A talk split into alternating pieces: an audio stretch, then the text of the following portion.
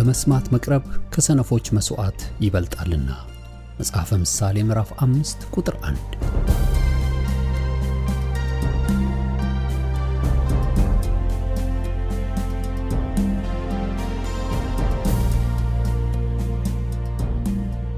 ይህን የእውነትና የሕይወት ድምፅ አገልግሎትን ለማድመጥ መቅረቦ ብልህነት ነው። ስለዚህ ጊዜውን ሰጥተው ለማድመጥ መወሰኖ ማትረፊያ ይሆኑሎታል። በዚህ አገልግሎት የእግዚአብሔርን ቃል ብቻ ይማራሉ። በተለያዩ ርዕሶች ላይ ውይይቶች፣ ጥያቄና መልሶችም ይካሄዳሉ። እርስዎ ከዚህ ቀደም በግል ጊዜው መጽሐፍ ቅዱሶትን ሲያጠኑ የተፈጠረቦት ጥያቄ ቢኖር በቃሉ ባለቤት በመንፈስ ቅዱስ አማካኝነት ምላሽን እንዲያገኙ ወደዚህ አገልግሎት ጥያቄውን መላክ ይችላሉ። የእውነትና የሕይወት ድምፅ አገልግሎት ከአጥቢያ አብያተ ክርስቲያናት ጋር በመተባበር የክርስቶስን አካል በቃሉ የማስታጠቅን አገልግሎት ለመስጠት በእግዚአብሔር ጸጋ ይተጋል። አሁን ለዛሬው ወደ ተሰናዳሉ የቃሉ ድግስ ልጋብዞ። መልካም የበረከት ጊዜ።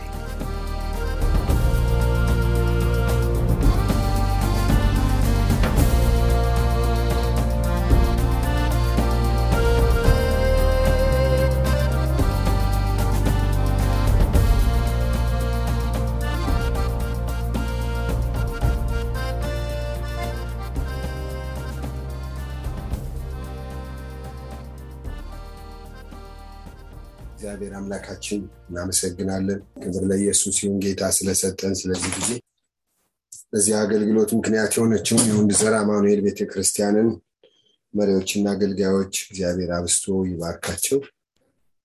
እግዚአብሔር አምላካችን እጅግ አድርገን እናመሰግናለን። እንግዲህ መጽሐፍ ቅዱስ እንድናድግ በጣም ያሳስበናል። አንዱ የህይወታችን ክፍል ዳግም የተወለደ ሰው ወይም የተወለደ ሰው ያድጋል። ሰው ከተወለደ ያድጋል። የተወለደ ነገር ሁሉ ያድጋል። ክፋትም ያድጋል፣ መልካምም ነገር ያድጋል። ሰው በስጋ በአስተሳሰብ፣ በንግግር ያድጋል። ሐዋርያው ጳውሎስ በአንደኛ ቆሮንጦስ ምዕራፍ 13 ቁጥር 11 ላይ እንደሚናገረው ልጅ ሳለሁ እንደ ልጅ አስብ ነበረ፣ እንደ ልጅ ቆጥር ነበረ፣ እንደ ልጅ እናገር ነበረ። አሁን ጎልማሳ ሁኜ ግን የልጅነትን ጠባይ ሽር ያለው እንዳለ ወገኖቼ ነገሮች ሁሉ ይለወጣል። ነገሮች ሁሉ ከቀን ወደ ቀን እያደግን እንመጣለን። ማደግ የሚባል ነገር አለ። ማደግ አለብን። መቼስ የማያድግ ነገር ካለ ህይወት የሌለው ነገር ነው። ህይወት የሌለው ነገር አያድግም።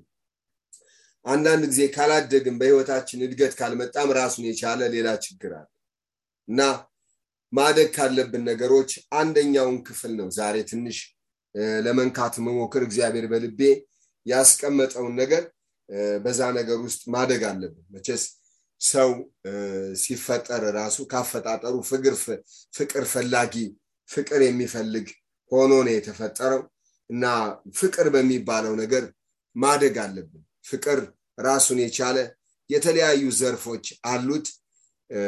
ማወራው መለኮታዊውንና አጋፔ በሆነው ፍቅር ነው። ብዙ አይነት ፍቅሮች እንግዲህ ባለፈው ትንሽ ለመናገር እንደሞከርኩት ሰው የገንዘብ ፍቅር አለ። ገንዘብ ወዳድ ይሆናል።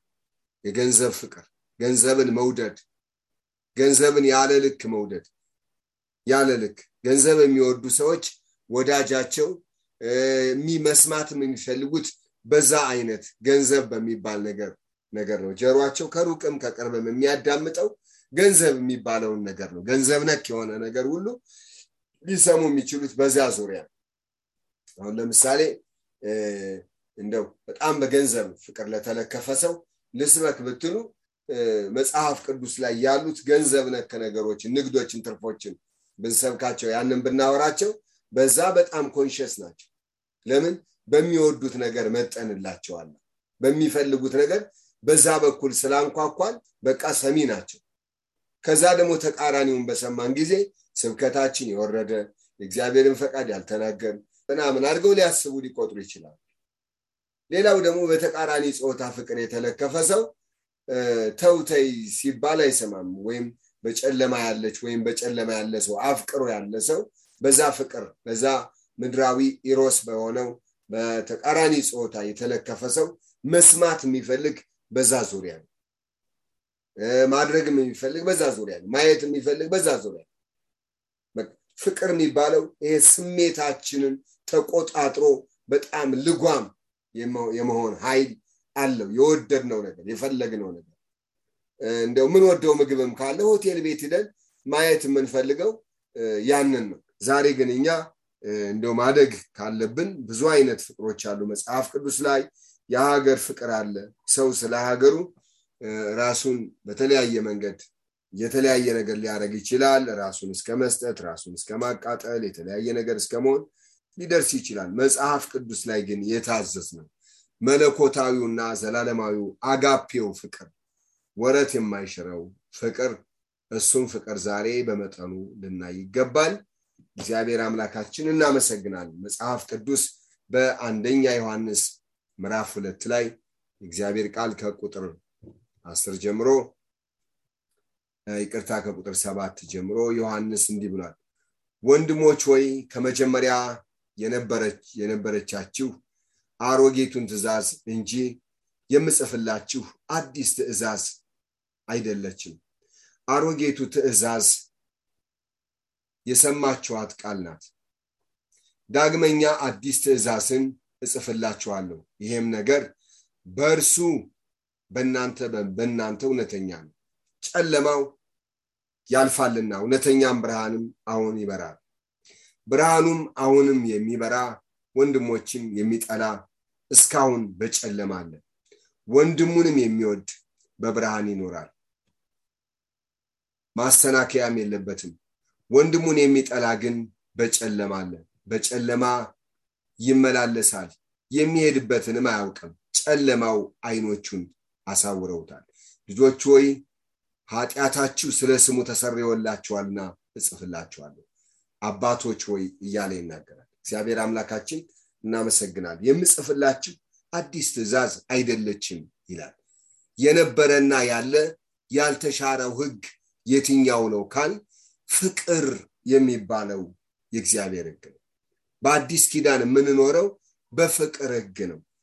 እግዚአብሔር ቃል በማቴዎስ ወንጌል ጌታችን መድኃኒታችን ኢየሱስ ክርስቶስ የጥያቄ ሰዎች ሰዱቃውያን ፈሪሳውያን በጌታ በኢየሱስ ክርስቶስ ጉባኤ ተገኝተው ከባድ ያሉትን ጥያቄ ለመጠየቅ ሞክረዋል። በጥያቄ ለማስጨነቅ ሞክረዋል። እና ሰዱቃውያን ከጠየቁት ጥያቄ ፈሪሳውያን ከጠየቁት ጥያቄዎች ተደጋጋሚ ተገለባብጦ የምናየው ፍቅር ነው። ፈሪሳውያንም ሰዱቃውያንም ዝም እንዳሰኛቸው በሰሙ ጊዜ ይላል ምዕራፍ 22 ቁጥር 34 ለማነበው ፈሪሳውያንም ሰዱቃውያንም ዝም እንዳሰኛቸው በሰሙ ጊዜ አብረው ተሰበሰቡ ይላል። በተናጠል ዝም ባሰኛቸው ጊዜ ጥላቻ ያላቸውን ሰዎች በጥላቻ የሚመላለሱ ሰዎች በተቃራኒ በተግዳሮት በፉክክር በስራ ቦታ በቤት በውጭ የሚመላለሱትን ሰዎች ዝም ማሰኘት የሚቻለው መጥፎን አፍ ማዘጋት የሚቻለው በእውነትና በፍቅር ብቻ ነው ፍቅር ሁል ጊዜ አሸናፊ ነው። እና ዝም ባሰኛቸው ጊዜ አብረው ተሰበሰቡ። ከነርሱም አንድ ህግ አዋቂ ሊፈትነው ከነሱ መካከል የተመረጠው አንድ ህግ አዋቂ ሊፈትነው መምሮይ ከህግ ማነኛይቱ ትእዛዝ ታላቅ ናት ብሎ ጠየቀው። ኢየሱስም እንዲህ አለው ጌታ አምላክህን በፍጹም ልብህ በፍጹም ነፍስህ በፍጹም ሐሳብህ ውደድ። ታላቂቱና ፊተኛይቱ ትእዛዝ ይቺ ናት። ሁለተኛይቱ ትእዛዝ እችን ትመስላለች። እርሱም ባልንጀራህን እንደ ነፍስ ውደድ የምትል ናት። በእነዚህም በሁለቱ ትእዛዛት ህጉም ሁሉ ነቢያትም ተሰቅለዋል። ፈሪሳውያንም ተሰብስበው ሳሉ ኢየሱስም ክርስቶስ የማንስ ልጅ ነው ብሎ ጠየቃቸው ብሎ የእግዚአብሔር ቃል ይነግረናል። እግዚአብሔር አምላካችን እናመሰግናለን። ወደ ላይ ያለውን አንድ ሀሳብ አንድ context ነው። እሱን ለመናገር ሞክራለሁ እነዚህ ሰዎች የጠየቁት ጥያቄ የህግ ጥያቄ ነው። የስርዓት ጥያቄ ነው። የትኛይቱ ናት ታላቅ ትልቅ ጥያቄ ጠይቀው ሞተዋል። የትኛው ህግ ነው ትልቅ? ከህግ የትኛይቱ ናት ታላቅ ንገረን አሉት። ጌታ ኢየሱስ ክርስቶስ ከሰማይም ያወረደው ፍቅር ነው። የኖረውም ስለ ፍቅር ነው። የሚኖረውም ስለ ፍቅር ነው። አስተላልፎ የሄደው መጨረሻ በዚህ ዓለም የወደዳቸውን ወገኖቹ እስከ መጨረሻ ይላል ወደዳቸው ብሎ ዮሐንስ 13 አንድ ላይ ይናገራል። ወገኖች የመለሰላቸውን መልስ ስንመለከት በጣም የሚገርም ነው። ከእነርሱም አንድ ህግ አዋቂ ሊፈትነው ነው የሚለው። መምሮይ ከህግ ማንኛይቱ ትእዛዝ ታላቅ ናት ብሎ ጠየቀው ይላል። ኢየሱስም እንዲህ አላቸው ጌታ አምላክን በፍጹም ልብህ በፍጹም ልብ ልብ የሰው ዋና ነገር ነው። የሰው ዋና ነገር መጽሐፍ ቅዱስ የነገረን ልብ ነው በምሳሌ መጽሐፍም እንዳየነው ምዕራፍ አራት ቁጥር ላይ ልጀ ወይ ልብን አጥብቀ ጠብቅ የህይወት መውጫ ከእርሱ ነው ይላል። ልብ የልብ ሰው ይላል። ልብ የሰው ዋና ክፍል እንደሆነ እናያለን። በፍጹም ልብ ውደድ። ታላቂቱና ፊተኛይቱ ትእዛዝ ይቺ ናት። ሁለተኛይቱ ምችን ትመስላለች። እርሷም ባልንጀራን እንደ ነፍስ ውደድ የምትል ናት። በእነዚህ በሁለቱ ህጉም ትእዛዛቱም ተሰቅለዋል ብሎ መጽሐፍ ይነግራል። ህግ የፊተኛይቱም የአሁኒቱም እግዚአብሔር አምላክን መውደድ ባልንጀራህንም እንደ ነፍስህ መውደድ። ሌላ ቦታ እንደ ራስህ ይላል። ስለዚህ ጌታችን መድኃኒታችን ኢየሱስ ክርስቶስ ያላቸው ሰው ማደግ ያለበት ሰው ሊኖርበት የተገባ የፍቅር ህግ ውስጥ ነው። ከፍቅር ስንወርድ ወገኖቼ ነገሮች ሁሉ በዜሮ ይባዛሉ። በፍቅር ውስጥ እግዚአብሔር አለ። ከፍቅር ወጣ ስንል ደግሞ እግዚአብሔር የለም። ከፍቅር ውጭ እግዚአብሔርን አንፈልገው። እግዚአብሔር የት ነው ያለ ቢባል በፍቅር ውስጥ ነው ያለው። ፍቅር በሌለበት ነገር ውስጥ እግዚአብሔር የምንፈልገው ነገሮች ሁሉ የቀን ስራ ናቸው የጉልበት ስራ ናቸው የሚሆኑት። ነገሮች ሁሉ የፉክክር ናቸው መሬት ላይ ቀሪ ናቸው ወዳጆቼ ወይ ይላል። አንደኛ ዮሐንስ ምዕራፍ አራት ላይ ተደጋግሞ ከአስራ ስድስት ጊዜ በላይ ወይም ከዛም በላይ በተለያየ አማርኛ በተለያየ ቋንቋ ፍቅር ፍቅር የሚል ተጽፏል። ወዳጆች ወይ ከእግዚአብሔር ስለሆነ የሚወደው ሁሉ ከእግዚአብሔር ስለሆነ ስለተወለደ እግዚአብሔርንም ስለሚያውቅ እርስ በርሳችን እንዋደድ። ፍቅር የሌለው እግዚአብሔርን አያውቅም እግዚአብሔር ፍቅር ነው። በዚህ የእግዚአብሔር ፍቅር በእኛ ዘንድ እንደተገለጠ በእርሱ በኩል በህይወት እንኖር ዘንድ እግዚአብሔር አንድ ልጁን ወደ ዓለም ልኮታልና። ፍቅር እንደዚህ ነው። እግዚአብሔር እርሱ ራሱ እንደወደደን ስለ ኃጢአታችን ማስተሰሪያ ይሆን ዘንድ ልጁን እንደሰጠ እንደላከ እንጂ እግዚአብሔርም እንደወደድ ነው አይደለም። ወዳጆቼ ሆይ ይላል እግዚአብሔር እንዲህ አድርጎ ከወደደን እኛ ደግሞ እርስ በርሳችን ልንዋደድ ይገባናል። እግዚአብሔር ማንም ከቶ አላየውም። እርስ በርሳችን ብንዋደድ እግዚአብሔር በእኛ ይኖራል ፍቅሩም በእኛ ፍጹም ሆኗል።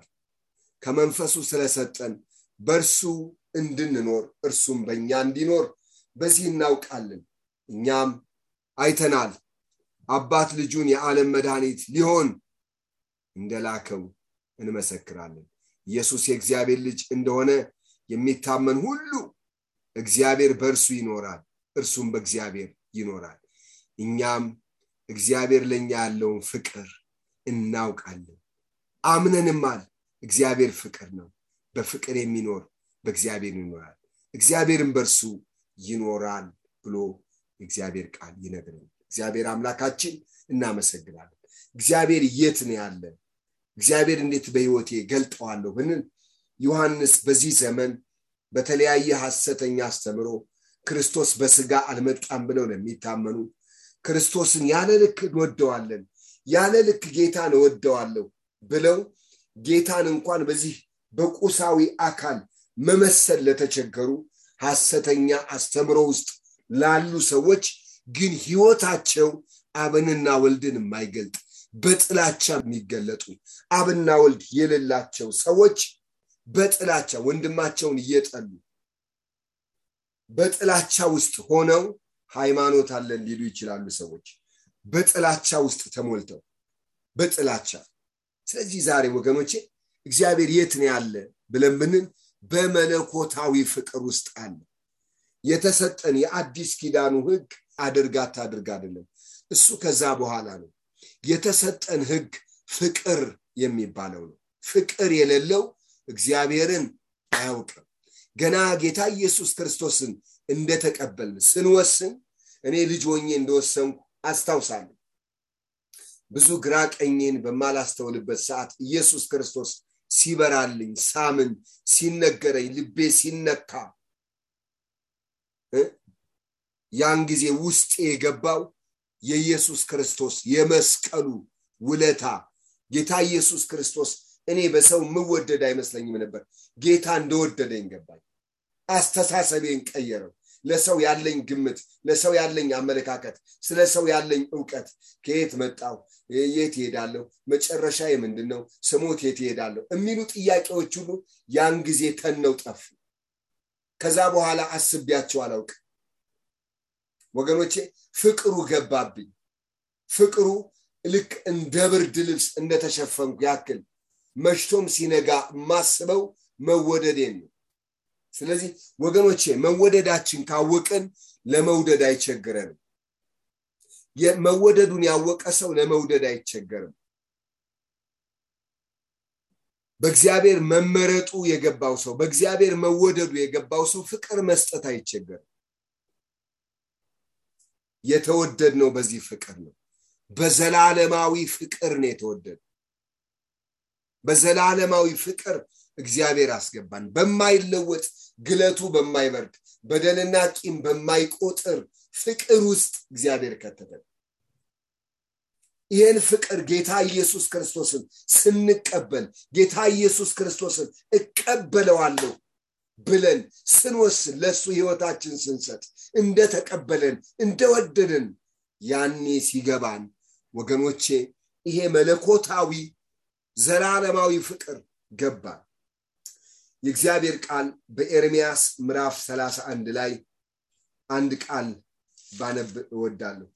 ወደ ሌሎች ሀሳቤ ከመሄዴ በፊት እግዚአብሔር አምላካችን ስለዚህ ቀን እናመሰግናለን። ኤርሚያስ ምዕራፍ 31 ላይ እንደዚህ ይላል በዚያን ዘመን ይላል እግዚአብሔር ለእስራኤልም ወገኖች ሁሉ አምላክ እሆናቸዋለሁ እነርሱም ህዝብ ይሆኑኛል። እግዚአብሔርም እንዲህ ይላል እስራኤል ማረፊያ ሊሻ በሄደ ጊዜ ከሰይፍ የተረፈው ህዝብ በምድረ በዳ ሞገስ አገኘ። ቁጥር ሶስት እግዚአብሔር ከሩቅ ተገለጠልኝ እንዲህም አለኝ በዘላለም ፍቅር ወድጄሻለሁ ስለዚህ በቸርነት ሳብኩሽ የእስራኤል ድንግል ሆይ እንደገና እሰራሻለሁ አንቺም ትሰሪያለሽ። እንደገናም ከበሮሽን አንስተሽ ከዘፋኞች ጋር ወደ ዘፈን ትወጫለሽ። እንደገናም በሰማሪያ ተራሮች ላይ የወይን ቦታዎችን ትተከያለሽ። አትክልተኞችም ይተክላሉ በፍሬውም ደስ ይላቸዋል። በኤፍሬም ተራሮች ላይ ያሉ ጠባቆችም ተነሱ። ወደ ጽዮንም ወደ አምላካችን ወደ እግዚአብሔር እንውጣ ብለው የሚጮሁበት ቀን ይመጣልና። ከምርኮው ከወጡ በኋላ ከምርኮው ከወጡ በኋላ ሌላ ህይወት ትራፊው ሰው ቅሬታው ሰው ሌላ የደስታ ህይወት እንደተቀጠረለት እግዚአብሔር ይናገራል። ከምን በኋላ ብለን ስንል ከቁጥር ሶስት በኋላ ስንነሳ እንደዚህ ይላል እግዚአብሔር ከሩቅ ተገለጠልኝ. እንዲህም አለኝ ወገኖቼ መገለጥ ብለን የምናወራቸው ነገሮች ሁሉ ፍቅርን ካላወሩ ወገኖቼ መገለጥ አይደሉም። ወይ የገለጣቸው ስጋና ደም ነው ወይ ደግሞ ሌላ ነው የገለጣቸው። ከተገለጠ እግዚአብሔር የሚገለጠው በፍቅር ነው የሚገለጠው። ክርስቶስ ሲገለጥ ወገኖቼ ክርስቶስ ከተገለጠልን የምናየው ፍቅር ነው። እንደገና መቆም እንደገና መነሳት ነው። ዮሐንስ በፍጢሞ ደሴት ያለቀለት ይመስላል። በጣም በፈላ ዘይት ውስጥ እንደገና ደግሞ በጣም በቀዝቃዛ ቦታ ውስጥ በሁለት ጫፍና ጫፍ ጥግና ጥግ በሆነ ነገር ውስጥ እየተፈራረቀ ያለ ሰው የቆሰለ ሰው ሰንሰለት የለበሰ ሰው በጌታ ቀን ግን አምልኮ ያላጓደለ ጌታን የሚወድ ሰው የጌታ ፍቅር የገባው ሰው የጌታ ፍቅር ክርስቶስ የገባው የክርስቶስ ፍቅር የገባው ልዩ ደቀ መዝሙር አብዛኛውን በዮሐንስ መልእክቶች የምናገኛቸው ፍቅር ፍቅር የሚሉ መልእክቶች ነው። እግዚአብሔር አምላካችን እናመሰግናለን። ይሄ የገባውን ፍቅር ግን አምልኮ አላጓደለም። ሲገለጥለት ግን እንደ ሞተ ሰው ሆኜ ወደኳል። ቀኝ እጁን ጫነብኝ። ይሄ ፍቅር ሲገለጥ ህይወት እንደገና ነው የቀጠለው እንደገና ነው የቀጠለው። በምድርም በሰማይም ዛሬ ምንድን የተገለጠልን ወገኖቼ በህይወታችን የተገለጠው የምናድግበት ልናድግበት የተገባ ልንቆምበት የተገባ ህይወታችን ልናሳድግበት የተገባ የትኛው ነው መገለጣችን? እዛ ላይ ቆመን ልናድግበት የሚገባ እዚህ ቦታ ላይ ተገለጠ ይልና እግዚአብሔር በዘላለም ፍቅር ወድጄሻለሁ። ስለዚህ በቸርነት ሳብኩሽ እንደገና እሰራሻለሁ። አንቺም ትሰሪያለሽ ወደ ተራራ ትወጫለሽ። እግዚአብሔር ይመስገን። እንደገና ሌላ ስራ አለ። ልማት አለ ወይን መትከል ማምለክ አለ ከበሮ። እግዚአብሔር ይመስገን። ምስጋና አለ ህይወት እንደገና ይቀጥላል። የእግዚአብሔር ፍቅር ይሄ ነው ወገኖች። ዛሬ ልናድግ ከተገባ ህይወታችንን ማሳደግ ያለብን ቤተሰባችንን መምራት ያለብን ወገኖቼ በዚህ ፍቅር ልንመራ ልናሳድግ ይገባል። በዚህ ፍቅር በእግዚአብሔር ፍቅር ካደግን ሰዎች በጣም በብዙ መንገድ ያድጋሉ። አንዳንዱ ቤት ስትሄዱ ሌላ ነው። ሌላው ቤት ስትሄዱ ሌላ ነው። ግን ዛሬ ሁላችን ልናድግበት የተገባ በብዙ አንዳንድ ሰው በአገልግሎት ሊያድግ ይችላል አንዳንድ ሰው ደግሞ በቃ በመገልገል ሊያድግ ይችላል። በመገልገል ጥሩ የሆነ ሰው ሊሆን ይችላል። ግን ዛሬ ማደግና መገለጥ ያለብን በፍቅር በሚባለው ነገር። እምነት ተስፋ ፍቅር እነዚህ ሶስቱ ጸንተው ይኖራሉ። እስከ መጨረሻ ግን የሚቀጥለው ፍቅር ነው። ብሎ የእግዚአብሔር ቃል እስከ መጨረሻ የሚጸናው ፍቅር እንደሆነ ያሳየናል። ዛሬ ምን ያክል በፍቅር ህይወታችን አለ? ዛሬ ወገኖቼ በጥላቻ በኩርፊያ በሐዘን ወገኖቼ እግዚአብሔር የሚወደን የማይመስለን እግዚአብሔር የሚያውቀን ያልመሰለን እግዚአብሔር የረሳን የጣለን የተቆረጥን የመሰለን እግዚአብሔር ይወዳቸዋል። ጌታ ኢየሱስ ክርስቶስ በዮሐንስ ወንጌል ምዕራፍ 3 ቁጥር 16 ላይ ኒቆዲሞስ ለተባለው ሰው የነገረው ይሄንን በእርሱ የሚያምን ሁሉ የዘላለም ህይወት እንዲኖረው እንጂ እንዳይጠፋ እግዚአብሔር አንድያ ልጁን እስኪሰጥ ድረስ ዓለምን እንዲሁ ወዷል የዓለምንም መስፈርት የዓለምንም ጥያቄ የዓለምንም criteria ያንና ይሄ ሳይጠይቅ ሰዎች ለሚወዷቸው ነገሮች ሁሉ ሰዎች ወደድኩት ላሉት ነገሮች ሁሉ የሚያቀርቡት አንድና ሁለት ጥያቄ አለ። አንድና ከተወደድ እኛ ምናችን ነው የሚወደድ? ከጨለማ ምኑ ነው የሚወደድ? ጌታ ከጨለማ ነው የወደደን ከጨለማ። ሰው ሁሉ የሚሸጠውን እቃ ሰው ወዶት እንዲገዛ መቶ ቁጥር አምፖል ላዩ ላይ ያበራበት። አምፖሉ ምኑ? የተለያዩ መብራቶች ሲፈራረቁበት ምናልባት ገዝተን የሄድነውን ነገር በማስተዋል የምናየው ከቤት ነው። ከቤት ወደን የወሰድነው ነገር አይተን እዛ መብራት ሲበራበት ሰው እንድንወደው አድርጎ ልንወስድ እንችላለን። አንዳንድ ጊዜ የሚሸጡ እዚህ ቡቲክ ላይ ያሉ ልብሶች አሻንጉሊቶች ለብሰው የቆሟቸው ልክ እንደዛ ሽንቅጥቅጥ የሚሉ ይመስለናል ገዝተን የወሰድንላቸው ሰዎች። እና ከኋላው ግን በመርፌ ቁልፍ ወይ ተያይዞ ነው የሚሆነው። እና እቤት ስንወስደው ግን እንደዛ ሽንቅጥ አይሆንም እንደዛ እንትን አይሆንም ድንኳን ይሆናል በጣም። እና ቤት ደግሞ ሌላ አጨቃጫቂ ነገር እንፈጥራለን። ወደነው እኮ ነው የገዛ ወደነው ነው ያመጣል ሰው ነው እንድንወደው ያደረገ እግዚአብሔር ግን ወገኖቼ እንድንወደው ያደረገው ነገር ኢየሱስ ክርስቶስ ነው። በእሱ ፍቅር እንድናድግ ነው። ለእሱ ህይወታችን ነገም የማይጸጽተን ነገም ሌላ ህይወት ብንኖር የማይጸጽተን ግራም አንጋባበት። እግዚአብሔር አምላካችን እናመሰግናል ስለዚህ ዛሬ በዚህ ፍቅር ልናድግ ይገባል። በዚህ ፍቅር ለማደግ የሚያስፈልጉን መሰረታዊ ነገሮች አሉ። በዚህ ፍቅር እኔ ማደግ እፈልጋለሁ ካል የመጀመሪያው ነገር ወገኖቼ በዚህ ፍቅር ለማደግ ህይወታችን በዚህ መንገድ መስጠት አለብን። በዚህ ፍቅር ለማደግ እግዚአብሔር አምላካችን እናመሰግናለን። ይቅርታ መስጠት የሚባለው ነገር ይቅርታ መስጠትና ይቅርታ መቀበል ጌታ የተባረከው ፍቅርን ያሳድጋል። ይቅርታ መስጠትና ይቅርታ መቀበል። ይቅርታ መስጠት ደግሞ ይቅርታን መቀበል። ይቅር ማለት ይቅርታ መስጠት። ይቅርታ ሰጠን ይቅር አልን ማለት ነገሩ ቀረ ማለት ነው ተቋረጠ። እግዚአብሔር ቃል በዘፍጥረት ምዕራፍ አርባ አንድ ላይ እንደዚህ ብሎ ይናገራል። ዘፍጥረት ምዕራፍ አርባ አንድ ላይ አርባ አንድ አምሳ አንድ ላይ በጣም ነው የሚገርመኝ ይህን ክፍል ሁላችንም ስንመለከተው።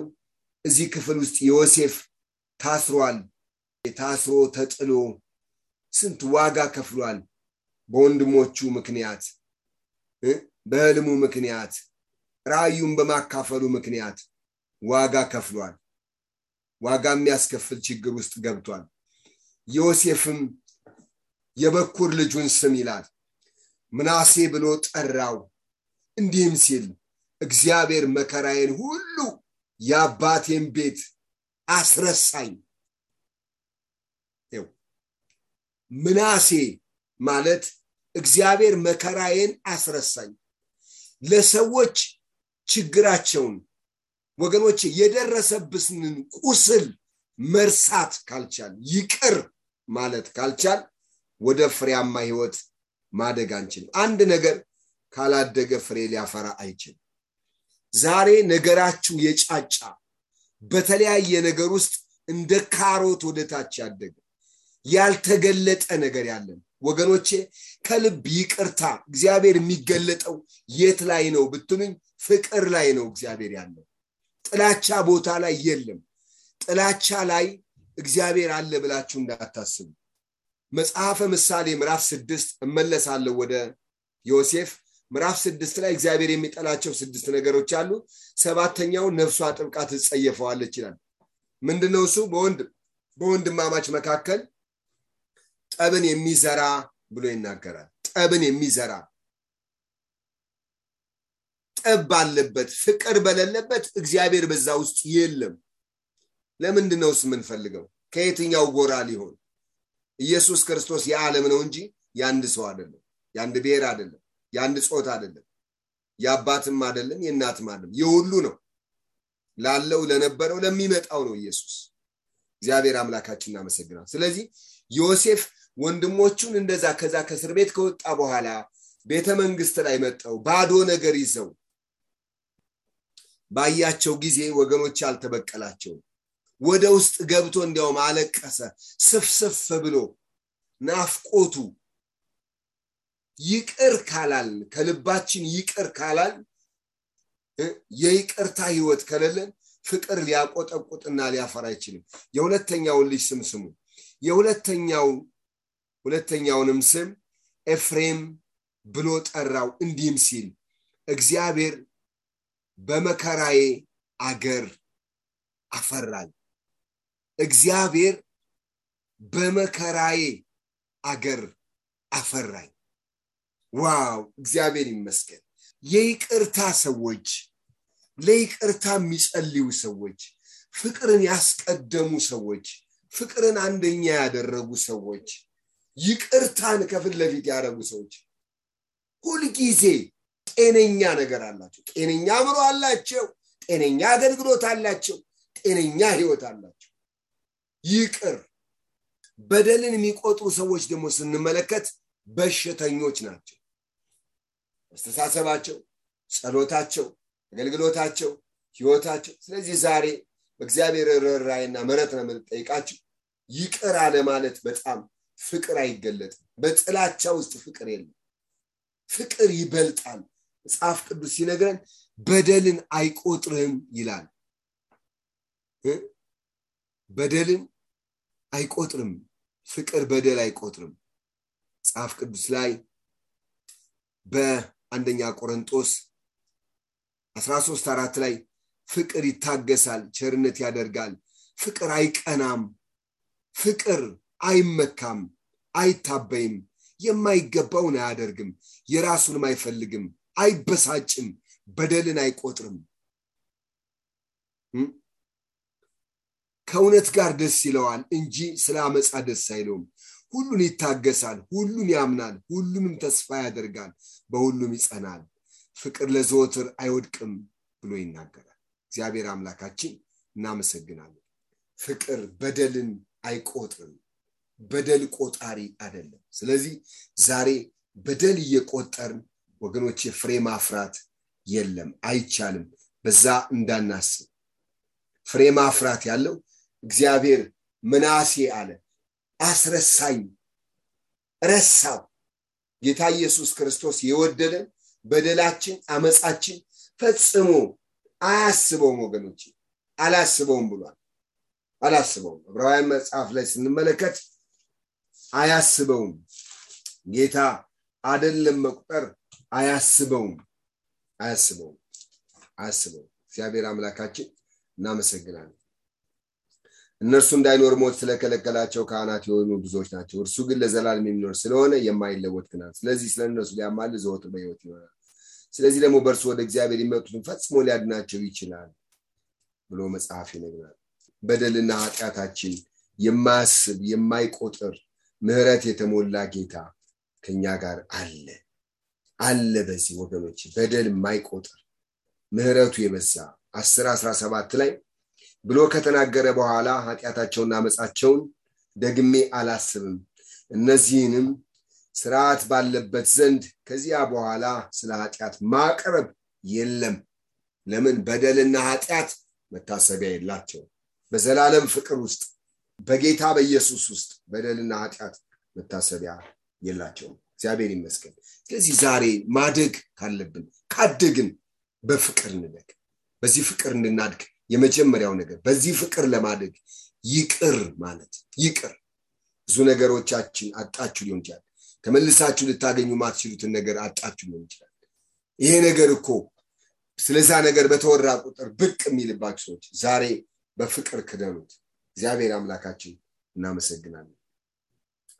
ሌላው ነገር ከዚህ ጋር ይቅር ካልን በኋላ ሁለተኛው ነገር ፍቅርን ተከታተሉ። መንፈሳዊ ስጦታን ይልቁንም ትንቢትን መናገር በብርቱ ፈልጉ ይላል ፍቅርን መከታተል ፍቅር ያለበትን ነገር እሱ ልንከታተል ይገባል። ፍቅር ክትት በፍቅር ለማደግ ፍቅር ያለበትን ነገር ልንከታተል ይገባል። ፍቅር ያለበትን ነገር ለመከታተል ሐዋርያው ቅዱስ ጳውሎስ በፊልጵስዮስ ምዕራፍ አራት ላይ በቀረውስ ወንድሞች ወይ እውነተኛ የሆነውን ነገር ሁሉ ጭምትነት ያለበትን ነገር ሁሉ ንጹህ የሆነውን ነገር ሁሉ የሆነውን ነገር ሁሉ ፍቅር ያለበትን ነገር ሁሉ መልካም ወሬ ያለበትን ነገር ሁሉ በጎነት ቢሆን ምስጋናም ቢሆን እነዚህን አስቡ። ከኔ የተማራችሁትን የተቀበላችሁትን የሰማችሁትን ያያችሁትን እነዚህን አድርጉ። የሰላም አምላክ ከእናንተ ጋር ይሆናል ቁጥር ስምንት ላይ ፍቅር ያለበትን ነገር ሁሉ ይላል።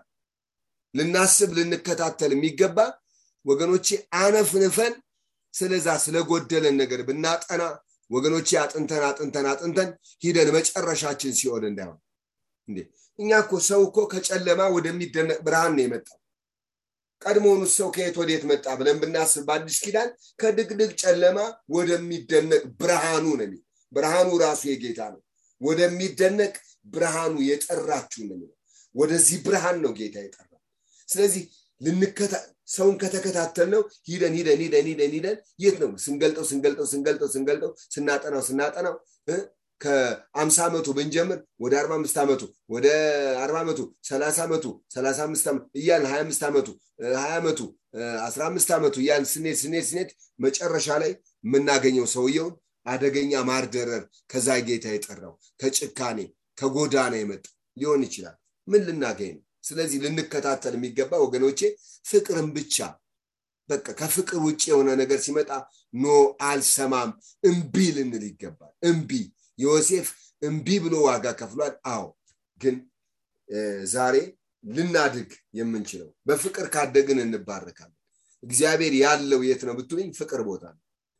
ዮሴፍ የፍቅሩን ቦታ ስለመረጠን ያደገው ዳዊት የፍቅሩን ቦታ ስለመረጠን ያደገው እንጂ ሳኦልን መግደል ቢያስብ ቀድመውንም ሸኝቶታል። ወይ ሽንት ቤት ወገቡን ሲሞክር ወይ ተኝቶ አግኝቶታል ብዙ ጊዜ አግኝቶታል። በአንድም በሌላ መንገድ ሊያገናኘን ይችላል። ይሄ ጊዜ ሰዎችም ጥቅስ ሊጠቅሱልን ይችላሉ። ሰይጣንም ይጠቅሳል። ለኢየሱስ ክርስቶስ እንዲህ ተብሎ እንደተጻፈ ራስክን ወርውር መላእክቱን ስላንተ ያዛል። ሰዎች ስለጠቀሱም አይደለም። ጥቅስ ጠቅሰው ሰዎች እኮ ያስወግራሉ። ደቀ መዛሙርቱም ጠቅሰዋል። ከሰማይ እሳት ኤልያስ እንዳወረደ ብለው ብለዋል። ጥቅስ ስለጠቀስ አይደለም። ሰው ከጥላቻም የተነሳ ጥላቻውን ጥቅስ ሊያደብሰው ይችላል። ዛሬ ጌታ ይታደገን አደገኛ ትራክ ውስጥ ያለ ነው ዛሬ ወደ ፍቅር ጎዳና እንምጣ። ዘለቄታ ያለው ረጅም የምንሄድበት ሩቅ ልንሄድ ልንሻገርበት የምንችለው በፍቅር ጎዳና ብንሆን ነው።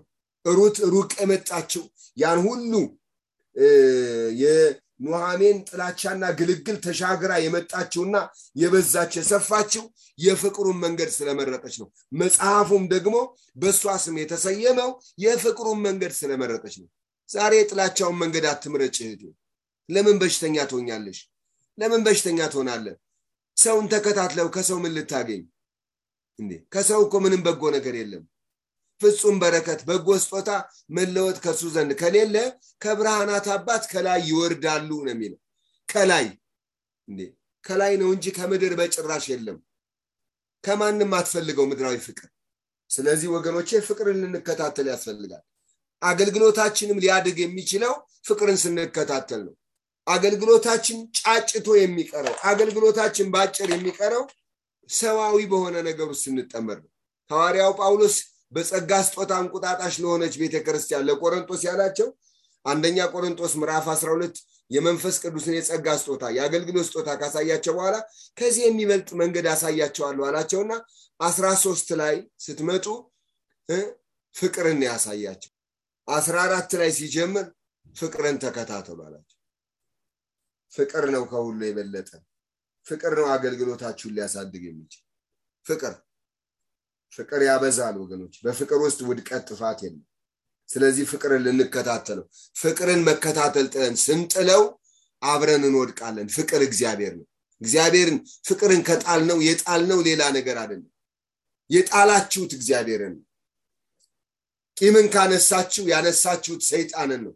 በደልን የሚያስቆጥር ሰይጣን ነጋችን በእግዚአብሔር እጅ አለ ትናንትናችን ደግሞ በሰይጣን እጅ አለ ስለዚህ ነጋችሁም በጎነታችሁ ባለው በሰራዊት አምላክ በእግዚአብሔር እጅ ያለውን ፍቅርን ተከታተሉ። የኤፌሶን ቤተክርስቲያን የተወቀሰችው የቀደመውን ፍቅርህን ጥልሃልና ከወዴት እንደወደቅ አስብ። እንግዲህ ቅና ንስሐም ግባ ተባሉ ፍቅርን መተው ፍቅርን መተው ፍቅርን መጣል ወገኖቼ እንደ ውድቀት ይቆጠራል። ስለዚህ ፍቅርን መከታተል። እግዚአብሔር አምላካችን እናመሰግናለን። ሌላኛው በፍቅር ለማደግ ወገኖቼ በፍቅር ለማደግ የምንፈልግ ከሆነ ከቅዱሳን ጋር ጤነኛ የሆነ ህብረት መፍጠር። ከቅዱሳን ጋር ዕብራውያን ጸሐፊ ስንመለከት እነዚህ የዕብራውያን መልእክት በብዙ ዘርፎች ልናየው ይገባል። በዕብራውያን አጻጻፍ ልክ ክርስቶስን የገለጠ መጽሐፍ የለም። ክርስቶስን በጣም በሚገርም ሁኔታ ፍንትው አድርጎ የገለጸ አንደኛው ከወንጌላት ሉቃስ ከዚህ ከመልእክቶች ደግሞ የዕብራውያን ጽሁፍ ነው። ክርስቶስን በጣም ቦግ አድርጎ ያሳየን። እግዚአብሔር አምላካችን እናመሰግናለን። ክብር ለኢየሱስ ይሁን እዚህ ቦታ ላይ ግን ክርስቶስን ጥለው ፈዘው የመላእክት አምልኮ ወደው በብዙ መንገድ ዝለው ላሉ ሰዎች ለማነቃቃት የተጻፈው መጽሐፍ አንዱ ይሄ መጽሐፍ ነው። ዕብራውያን ምዕራፍ አስር ላይ ስንመለከት ቁጥር አራት ላይ አስር ላይ ቅርታ ዕብራውያን ምዕራፍ አስር ቁጥር ሀያ አምስት ላይ እንደዚህ የሚል ቃል አለ። ዕብራውያን አስር ሀያ አምስት ከሀያ አራት ልነሳ ወይም ከሀያ ሶስት የተስፋን ቃል የሰጠው የታመነ ነውና እንዳይነቃነቅ የተስፋችንን ምስክርነት እንጠብቅ። ለፍቅርና ለመልካም ስራ እንድንነቃቃ እርስ በርሳችን እንተያይ። በአንዳንዶች ዘንድ ልማድ እንደሆነው መሰባሰባችንን አንተው እርስ በርሳችን እንመካከር እንጂ።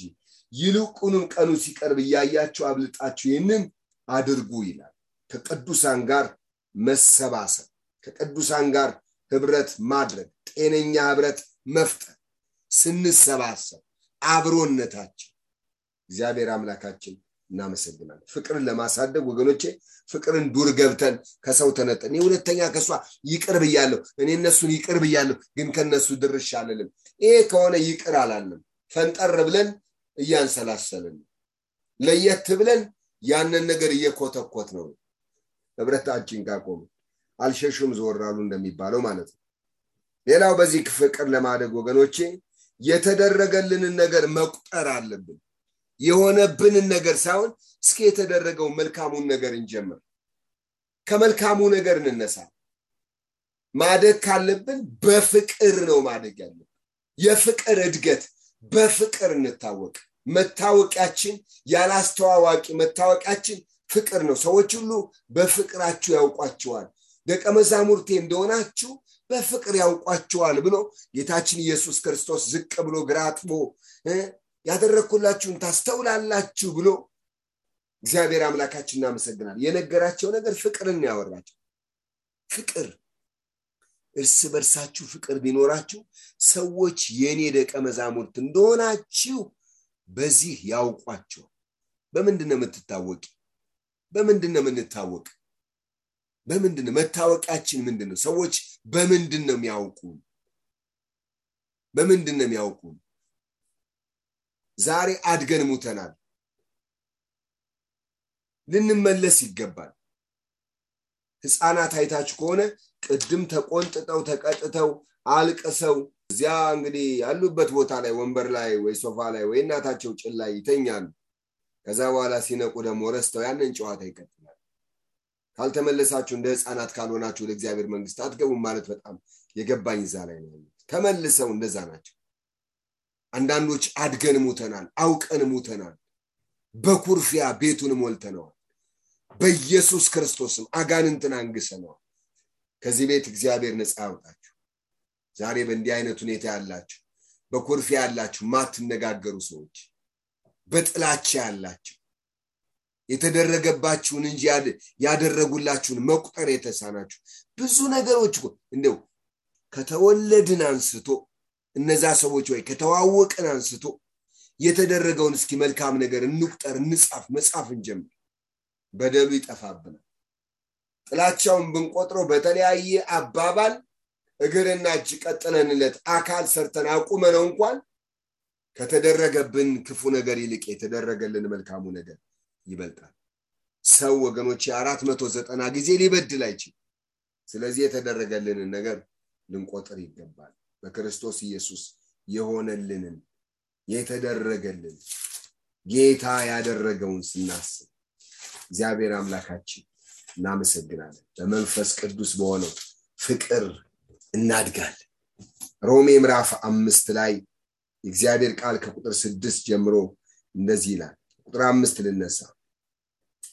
በተሰጠን በመንፈስ ቅዱስ የእግዚአብሔር ፍቅር በልባችን ስለፈሰሰ ተስፋ አያሳፍርም። ገና ደካሞች ሳለን ክርስቶስ ስለ ኃጢአታችን ሞቷልና ስለ ጻድቅ የሚሞት በጭንቅ ይገኝ ይሆናልና ስለ ቸር ሰው ግን ሊሞት እንኳን የሚደፍር ምናልባት ይገኝ ይሆናል ነገር ግን ገና ኃጢአተኞች ሳለን ክርስቶስ ስለ ኃጢአታችን ሞቷልና እግዚአብሔርም ለእኛ ያለውን የራሱን ፍቅር ያስረዳል። ይልቁንም እንግዲህ አሁን በደሙ ከጸደቅን በእርሱ ከቁጣው እንድናለን። ጠላቶች ሳለን ከእግዚአብሔር ጋር በልጁ ሞት ከታረቅን ይልቁንም ከታረቅን በኋላ በህይወት እንድናለን። ይህ ብቻ አይደለም። ነገር ግን መታረቁን ባገኘንበት በጌታችን በኢየሱስ ክርስቶስ በእግዚአብሔር ደግሞ እንመካለን ይላል። ክብር ለጌታ ይሁን። ስለዚህ ወገኖቼ ዛሬ በፍቅር ለማደግ ይሄ ለኛ በቂያችን እግዚአብሔር አምላካችን እናመሰግናለን። ፍቅር ካለ ወገኖቼ ቤት ደጁ ውጩ ደስ ይላል ፍቅር ያሸንፋል። ክብር ለእግዚአብሔር ይሁን። ፍቅር የህይወታችን ዋነኛው አካል ሞተሩ ነው። ሞተሩ ነው። አንድ መኪና ጎማ ስላለው differential ስላለው body ስላለው መሪ ስላለው ቁመና ስላለው አይሄድም። ሞተር ስላለው ነው የሚሄድ። ሞተር ከሌለው ዋጋ የለውም። ሙዚየም ነው የሚሆን። ዛሬ ዋናውን ነገር ጥለናል። ዋናውን ነገር ዋና። ስለዚህ ወደ ዋናችን እንመለስና በፍቅር እንደግ እግዚአብሔር ይባርካችሁ። እግዚአብሔር የሰጠኝ ቃል ይህንን ነው። ጌታ ይባርካችሁ።